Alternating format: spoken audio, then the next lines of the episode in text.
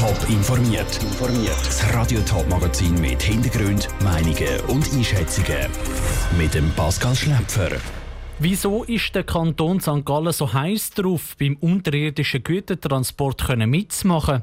Und wieso lanciert die Organisation Umverkehr nach dem Nein zum CO2-Gesetz zwei Initiativen, die das Klima schützen sollen? Das sind die beiden Themen im Top informiert. Güter wie zum Beispiel Päckchenpost oder Lebensmittel unterirdisch mit dem Zug von A nach B bringen. Das ist die Idee von Cargo Souterrain. Eine erste Teilstrecke von dem Projekt soll schon in zehn Jahren fertig sein. Sie geht vom Kanton Solothurn bis auf Zürich. Und wenn es nach dem Kanton St. Gallen geht, soll die Strecke so schnell wie möglich bis auf St. Gallen verlängert werden. Lucia Niffeler hat von Patrick Ruckli, Leiter vom Amt für öffentlichen Verkehr, wissen, warum der Kanton St. Gallen sich so fest für das einsetzt.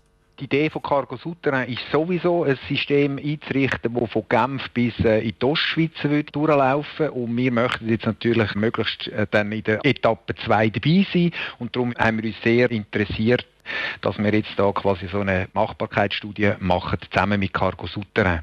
Vorteil ist klar, es sind Güter, die könnten quasi Tag und Nacht in einem kontinuierlichen Fluss verteilt werden quasi ohne Lärm und Vorteil, dass die Straßen entlastet werden. Wenn Sie sagen, der Vorteil ist, es ist quasi unterirdisch, es geht nicht auf die Straßen, es ist wahrscheinlich auch leislicher, gehe ich davon aus. Gibt es denn auch Nachteile in dem System? Ja, natürlich.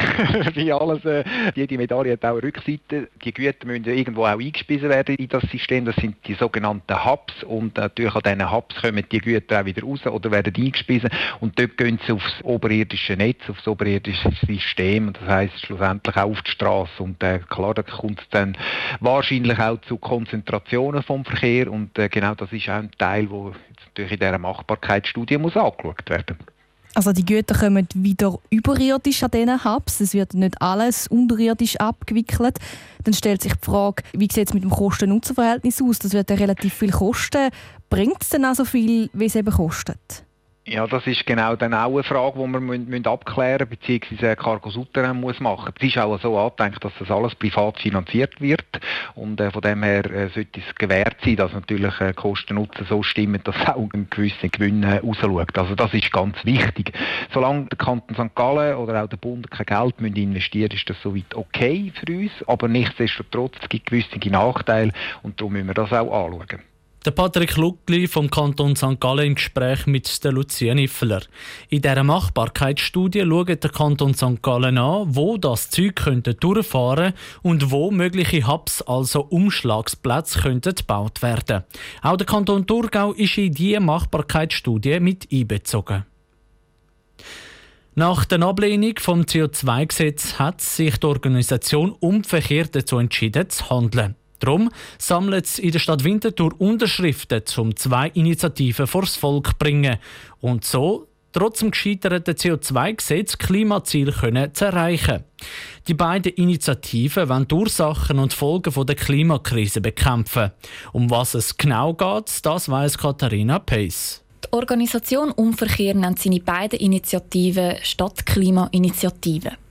Bei der Zukunftsinitiative fordert es eine Verlagerung vom Autoverkehr auf den Fuß, Velo und öffentlichen Verkehr, erklärte Daniel Costantino, Kampagnenleiter von Umverkehr. Der Verkehr, der den Leuten gut tut, weil man sich selber bewegt. Also wenn man zu Fuß unterwegs ist oder mit dem Velo, dann bewegt man sich mit Muskelkraft. Das ist etwas, was der Gesundheit gut tut. Auf der anderen Seite hat man natürlich weniger Emissionen damit. Und als dritter Effekt ist, man kann auf dem gleichen Platz sehr viel mehr Verkehr abwickeln. Die zweite Initiative will mehr Grünfläche, damit die Überhitzung in der Stadt gesenkt wird. Sie ist auch für die Gesundheit des Menschen gut. Darum ist die Gute Luftinitiative für Daniel Costantino auch eine Gesundheitsinitiative weil man wird mehr Hitzetote haben, weil einfach mehr Hitzewellen zu erwarten sind. Und die Hitzetage die werden zunehmen in Zukunft und Städte müssen etwas machen, für sich respektive ihre Bewohner davor zu schützen. Und Bäume sind natürlich sehr effizientes Mittel, also es sind eigentlich Hochleistungsklimaanlagen, wenn man es jetzt ein bisschen technisch würde, äh, betrachten Was ein Baum leistet, können wir fast nicht zahlen, fügte Daniel Costantino noch an.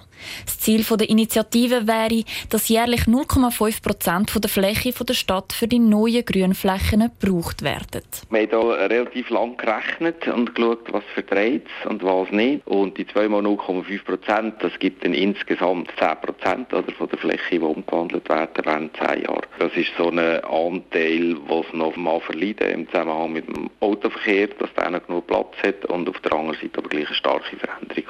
Die beiden Initiativen haben schon je ungefähr 700 Unterschriften. Es fehlen noch knappe 300, damit die nötigen 1000 Unterschriften zusammengekommen sind, um sie einreichen Der Beitrag von der Katharina Pace. Wenn die 1000 Unterschriften gesammelt worden sind, dann wird die Initiative von der Stadt Winterthur geprüft.